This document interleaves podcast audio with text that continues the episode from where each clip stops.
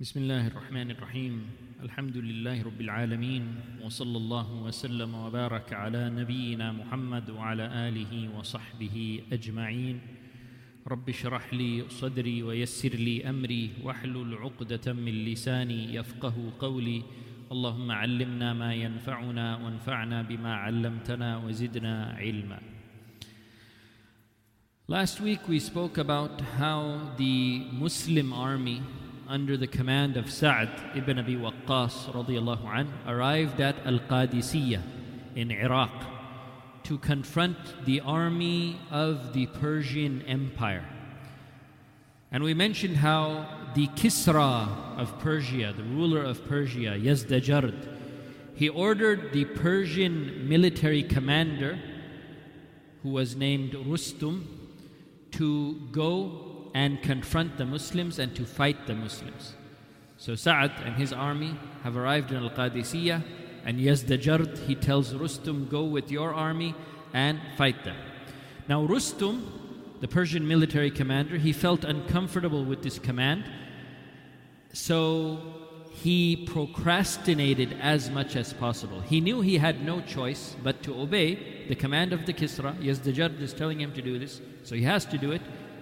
But because he was not comfortable with this command, he tried to delay it as much as possible. So he procrastinated as much as he could, saying, Okay, we're training, we're preparing, we're doing this, we're doing that. But then finally, he had to move forward with his army. And eventually, they reached Al Qadisiyah. Now, Sa'ad ibn Abi Waqqas and his army, they were waiting in Qadisiyah for four months. They were waiting for four months for the army of Rustum to arrive. All right, now finally, when the army of Rustum arrived at Al Qadisiyah, Rustum sent a messenger to the Muslim commander, to Sa'd ibn Abi Waqqas. He sent a messenger to him, and the message said that I want you to send a representative, a Muslim representative, to me. I want to talk to a representative from your side first before we actually start fighting. Maybe there's a way we can talk this out and we can resolve this peacefully. So Rustum requests that Sa'ad send him a representative from the Muslim side. So Sa'ad ibn Abi Waqqas, he agreed. He said, okay, we will do this. And he sent a messenger to Rustum. And the messenger that he sent was Al-Mughira ibn Shu'bah radiyallahu anhu. So Al-Mughira ibn Shu'bah radiallahu an, he meets with Rustum. And Rustum asks him, Why are you here? Why did you people come to our land? What do you want?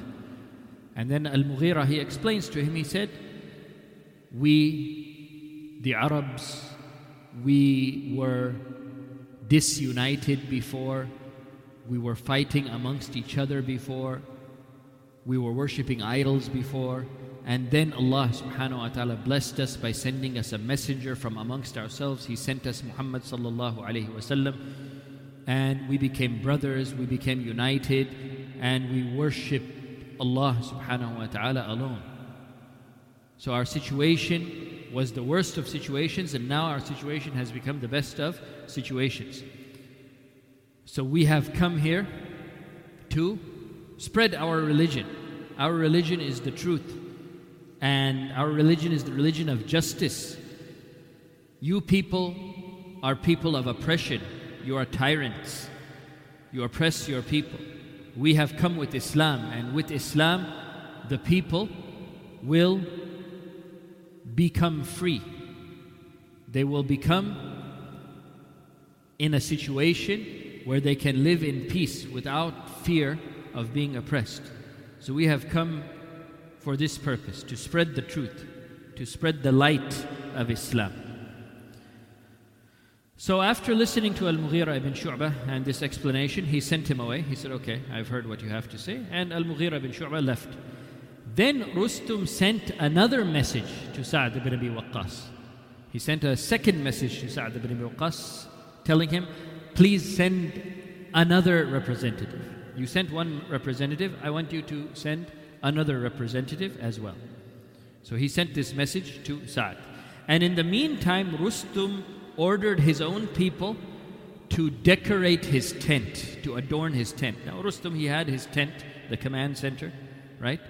He ordered his people decorate the tent, adorn it with all types of jewels and pearls and other precious stones. Adorn it with cushions that are lined with gold, and set up a throne for me a throne that is made of gold, so that when the messenger of the Muslims comes to meet me, I will be sitting on this throne and I will be in this adorned tent. This was his thinking. And the reason why he wanted to do this, because he wanted the representative of the Muslims to come and meet him in this type of situation, where he's sitting on a gold throne with all of these jewels all over the place, these gold embroidered cushions all over the place.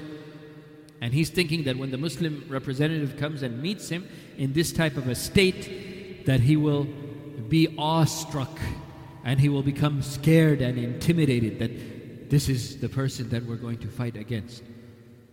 A person who is so rich and so powerful. How can we fight such a person? He wanted to put awe and fear in the heart of the Muslim representative. This was his thinking.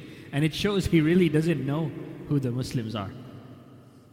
He thinks that the Muslims will be impressed by this type of a thing. It shows that he really doesn't know the thinking of a Muslim. So, anyway, Sa'd received the message that Rustum wants another representative to come and meet him and talk to him. So, Sa'd agrees again. He says, Okay, I will send a second representative, and this time he sends a representative by the name of Rub'i ibn Amir. Rub'i ibn Amir. Now, Rub'i ibn Amir, he's a pure Bedouin, right? There's a difference between the people who grow up in the cities and the people who grow up in the villages, right? So, Rub'i, he's a pure Arab Bedouin. The way that he looks, the way that he talks, the way that he dresses, the way that he interacts with other people, he's a Bedouin, unrefined, right? So, Rub'i, he accepts this mission from Sa'd and he goes to meet Rustum. And as a Bedouin, he has the most simple clothes. He even has simple weapons, simple armor. He looks very rugged by his looks. His clothes are rugged clothes as well. And he has two braids. His hair is braided into two braids. So he arrives at Rustum's camp and Rustum's security guards tell Rubai, you can go inside the tent and meet Rustum, and when you enter the tent, you must make sujood to him. You must make sujood to Rustum. So Rubai says, What are you talking about? I'm not going to make sujood to Rustum. Remember, you asked for me. I didn't say I want to come and meet your commander. You are the ones who asked for me. So I didn't request that I want to meet with Rustum. So you have no right to tell me what to do. Who are you to tell me what to do? That I have to go and make sujood? No, I'm not going to do anything that I don't want to do. You have requested me. You are in no position to make any type of demands. So they go back into the tent. Rustum is, uh, Rustum is inside the tent and Rub'i is still outside. So Rustum's men go back inside the tent and they tell Rustum that he's saying that if he enters, he will not make sujood to you. He will not prostrate to you. So Rustum is upset about this because he expects that anyone who comes to meet him should show respect by making sujood to him. This is the way that these, these Persian commanders used to think.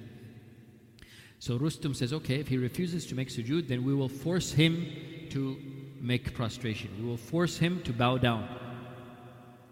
And then what he ordered to be done to his tent, he said, lower the door. Lower the door so that it's that it is below his height, below Rub'i's height. So imagine, let's say Rub'i is about six feet tall. He says, make make the door, the top of the door, make it like five feet tall, so that when he comes into the tent, he has to bow his head to come inside.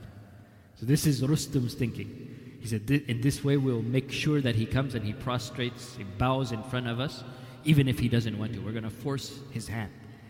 So, Rustum's men, they set up the door in such a way. They lower the top of the door.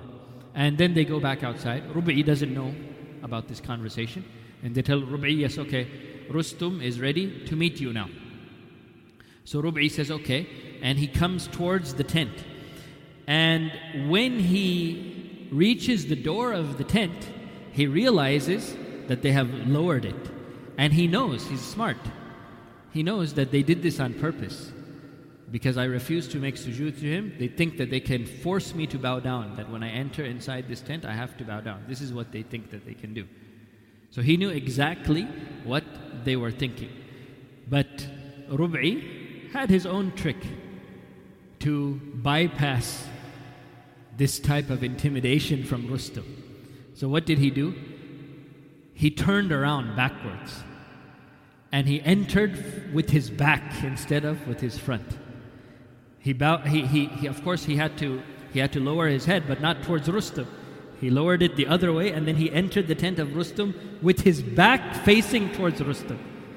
So Rustum thought that he's going to force him to show respect by bowing towards him, but instead Rustum got extremely humiliated that he was entered upon with Rub'i's back facing towards him. This is considered the worst type of insult that you come inside and meet a person not with your face but with your back facing them.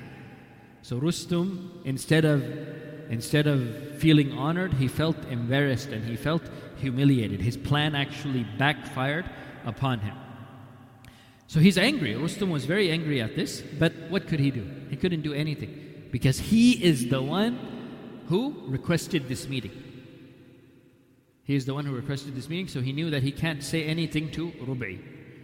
Now Rustum enters the tent and he sees all of these jewels and this gold and these pearls and these gold embroidered cushions all over the place. He sees Rustum sitting on a huge golden throne, but Rub'i is not affected at all by what he sees. It doesn't matter at all to him. It's like nothing to him.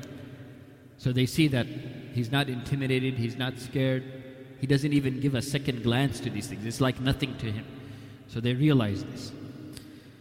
So the conversation then starts between Rustum and Rub'i ibn Amir. So Rustum asks Rub'i, Why are you here? Why did you people come to our land? And Rub'i explains to him, similar to what Al Mughira ibn Shu'bah explained. He said, Allah sent us to free the people from worshipping the creation and guide them to the worship of the Creator. We want to free the people from this oppression of worshiping creations. You people, you Persians, you force your people to worship your Kisra.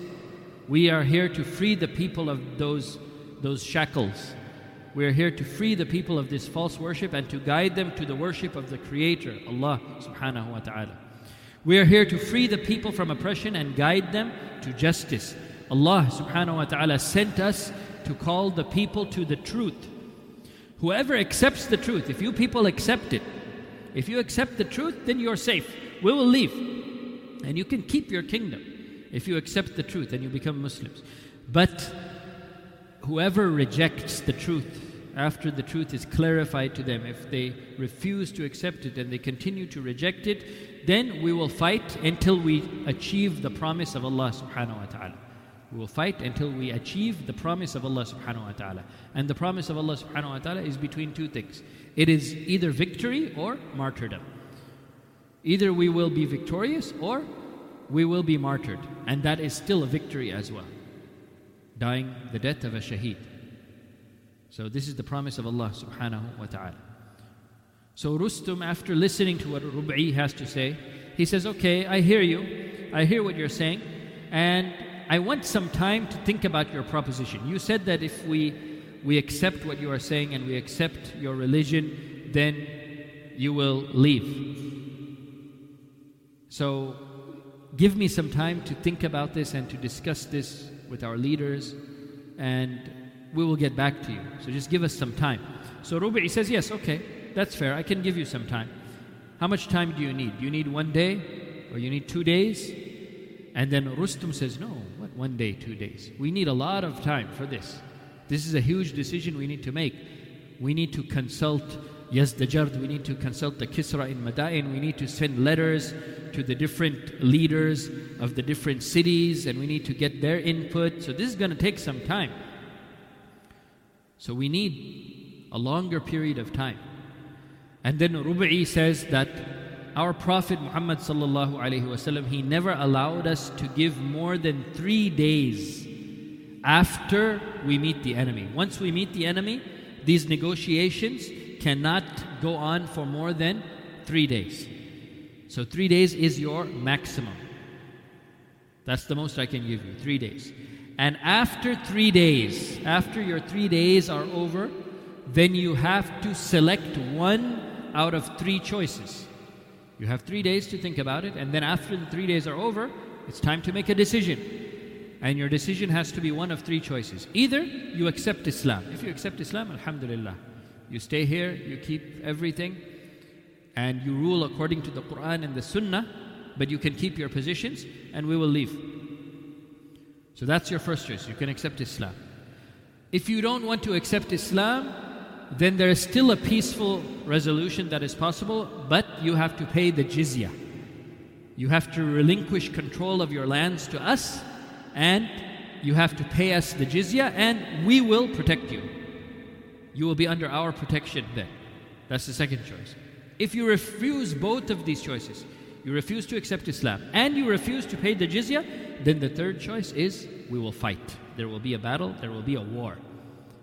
So you have three days, and then after three days, you have to select one of these three choices. So then Rustum, after listening to this, he asks Rubai, Are you a leader from amongst your people that you have the authority to give us these three days? That you know, usually this is a decision that has to be made by someone who is in charge.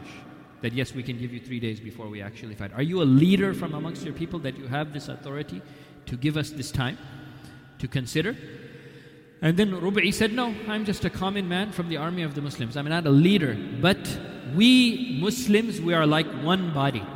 If one of us promises safety to another person, then it is always honored, even by the leaders.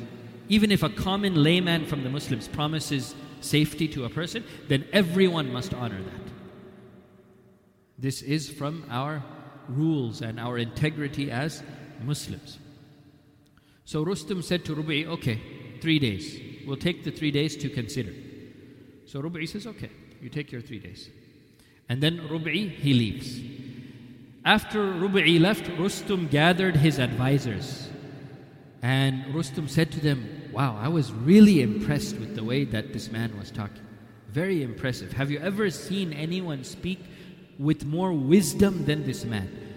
So Rustum was thinking before this meeting, he was thinking that Rubai would be impressed with him, with his throne and with his jewels and with his gold embroidered cushions. He thought that he was going to be the one who is going to impress Rubai. But in the end, it was the opposite. Rubai, with his talk, with his wisdom, with the way he spoke, he is the one who ended up impressing Rustum instead. So after Rubai left, this is what Rustum said to his people, to his advisors Have you ever seen anyone speak with more wisdom than this man? I'm really impressed with him. And then the advisors of Rustum said, Don't be impressed. How can you be impressed with this man? Did you see how he was dressed? Did you see his clothes? How can you be impressed with a man who is dressed in such a rugged type of way? He's dressed like a poor person. How can you be impressed with him? And then Rustum said, The clothes don't matter. Who cares what type of clothes he was wearing? It's all about the aql, it's all about the mind and the speech. And you could see that this man had a good mind and he had very good speech and he was a man of wisdom. Who cares what type of clothes he was wearing? That doesn't mean anything. So Rustum, he had some type of logical thinking. Right? So the next day, now Rustum and his army, they're within these three days now that they have to consider before any fighting starts. So the next day, after he met Rubai, while they're still in their three day consideration period, Rustum sent another message to Sa'd. This is the third message he sends to Sa'd ibn Abi Waqqas, saying, Please send one more guy. I want to talk to one more. And the reason why Rustum did this, because he wants to see, are all the Muslims like this guy?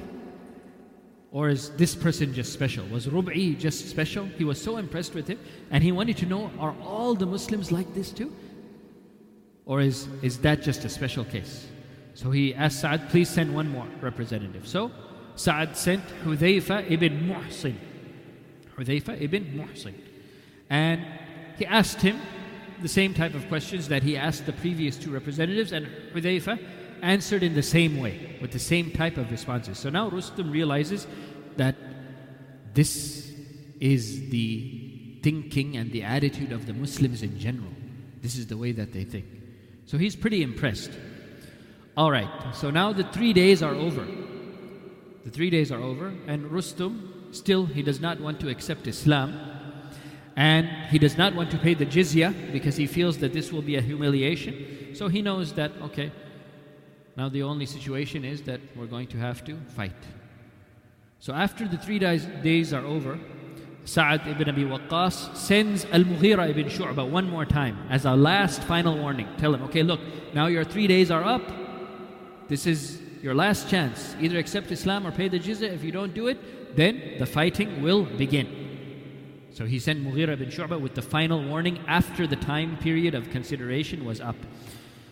So Al Mughira ibn Shu'bah he reaches Rustum and he tells Rustum that, look, your time is up now. And then Rustum says, You know, you people, you Muslims, you are like a fly, a fly who sees some honey. So a fly sees honey and wants to go to that honey. And when the fly goes to that honey and it lands on the honey, it's not able to get up and escape. Once the fly lands on the honey, then they're in a big problem. The fly is in a big problem and it will not be able to get out of the mess that it has put itself in. So he said, You Muslims are like that. You're like flies that see honey.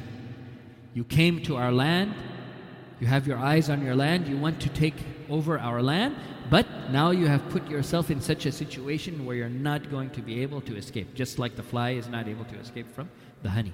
This is what Rustum tells Al Mughira. And he continues and he's saying, Who do you think you are? Do you know who we are? We are the Persian Empire.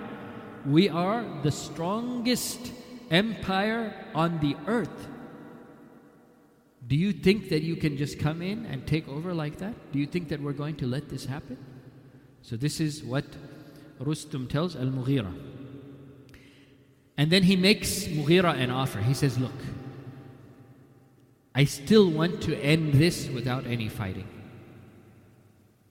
Rustum tells Mughira that, look, you Muslims, you have no chance against us. But still, I want to have mercy upon you and I don't want to hurt you people. So, this is what I can do for you. Every single person in your army, every single one of your fighters, I will give clothing to them. He noticed that the Muslims are poor they have very raggedy type of clothing. So he says, Look, every single one of, of your fighters, every single member of the Muslim army, I will provide with new clothing, good clothing. And as for your leader, I will provide him with clothing, and I will provide him with 1,000 dinars, and I will provide him with riding animals. So just take these gifts from us and just leave. We forgive you. We're not going to take you to account for trying to come and take over our land. We're not going to punish you for trying to take over our land. Right? Just take this offer and leave, and we're not going to bother you. So then Mughira, he says to Rustum, you, You're talking big. You say all of this after we have already humiliated you. We have already humiliated you. We have already come into your land. And I'm telling you right now that if we fight, the end result is going to be that you people, you Persians, are going to become our slaves. You're going to become slaves for the Muslims. We're going to beat you and we're going to capture your men and you are going to become our slaves. I'm telling you, this is going to be the result if we fight. So Rustum, he's very angry with this, but he sees that there is no compromise possible and that the only way that this is going to go is to battle. There's going to be a battle. It's inevitable now. There's going to be an all out war. So now both sides know that it's time for the confrontation. Both sides prepare for the battle, for the fight. And both sides made sure that there was a communication system to their rulers in their respective capitals. Remember, the capital of the Muslim state is Al Medina, and the ruler is Umar ibn al Khattab in Medina. So there has to be communication between Sa'd and Umar. Also, the Persians they had to make sure that they have their communication with Rustum, uh, with uh, between Rustum and Yazdajard. Yazdajard is in the capital of the Persian Empire, which is Madain, right? So both sides make sure that they have a communication system with their rulers in their capitals. As for the Muslims, the way that Sa'ad communicated with Umar ibn al-Khattab, the only way that they could communicate was by sending letters with a rider that would go from Al Qadisiyah to Medina. So Sa'ad would write down his message, he would give it to the messenger, the messenger would take his horse, and he would go to Medina to give that message to Umar ibn al Khattab. And Umar ibn al Khattab, when he wanted to send any message to Sa'ad, it was the same thing. He would write the message, he would send it with a rider, and the rider would ride his horse from Medina to Qadisiyah. So now, this system of exchanging messages from the field to the capital, from Sa'ad to Umar, the turnover, turnover time was pretty long. It would take days for a message to reach from Sa'ad to Umar or a message to reach from Umar to Sa'ad. It would literally take days for this to happen. Because that is basically what they had at their disposal. They didn't have any faster way to communicate than this. But as for the Persians, they had a much more efficient and advanced communication system. Can you imagine that they were able to get their messages? Rustum was able to get his messages to the Kisra Yazdajard within a matter of hours instead of a matter of days. Even though the travel distance between Al Qadisiyah and Madain, it's a travel distance of many days. But still, he was able to get his messages to Yazdajard within a matter of hours. How did they do this? What was the efficient method of communication that they used? It's pretty amazing, actually. Now, as we mentioned, the Persian army was huge. It was huge, right? So they had people stationed at strategic points on the pathway between Al Qadisiyah and Madain. They had officers stationed at different posts all throughout the path. So, how would they send their messages? They would orally send their messages. They would, have, they would actually have someone who would shout the message. They would have these callers. So, the caller from Rustum's camp in Al Qadisiyah, he would shout out the message. He would shout out the message. And then it would be heard by the officer who is positioned at the next point. He would hear it with his ear. And then he would shout it out as well and then the person in the next position would hear it, and then he would shout it out as well. And then the person in the next position would hear it, and he would shout it out as well. So their communication method was an oral communication method. And it's as fast as the speed of sound. It's as fast as the speed of sound from one person to another person.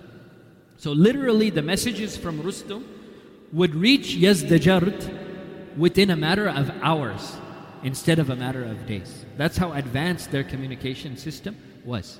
So they were able to efficiently communicate with each other more efficiently than the Muslims were able to communicate with Umar ibn al Khattab. So, this is just some of the preparation that they made in in uh, preparation for this great battle that is about to take place, the Battle of Al Qadisiyah. So now it's time for the confrontation. Both sides are ready to fight, and inshallah, next week we will actually speak about the fighting that took place in the Battle of Al Qadisiyah We'll speak about that in our next lesson, inshallah. جزاكم الله خيرا وبارك الله فيكم وصلى الله وسلم وبارك على نبينا محمد وعلى آله وصحبه أجمعين.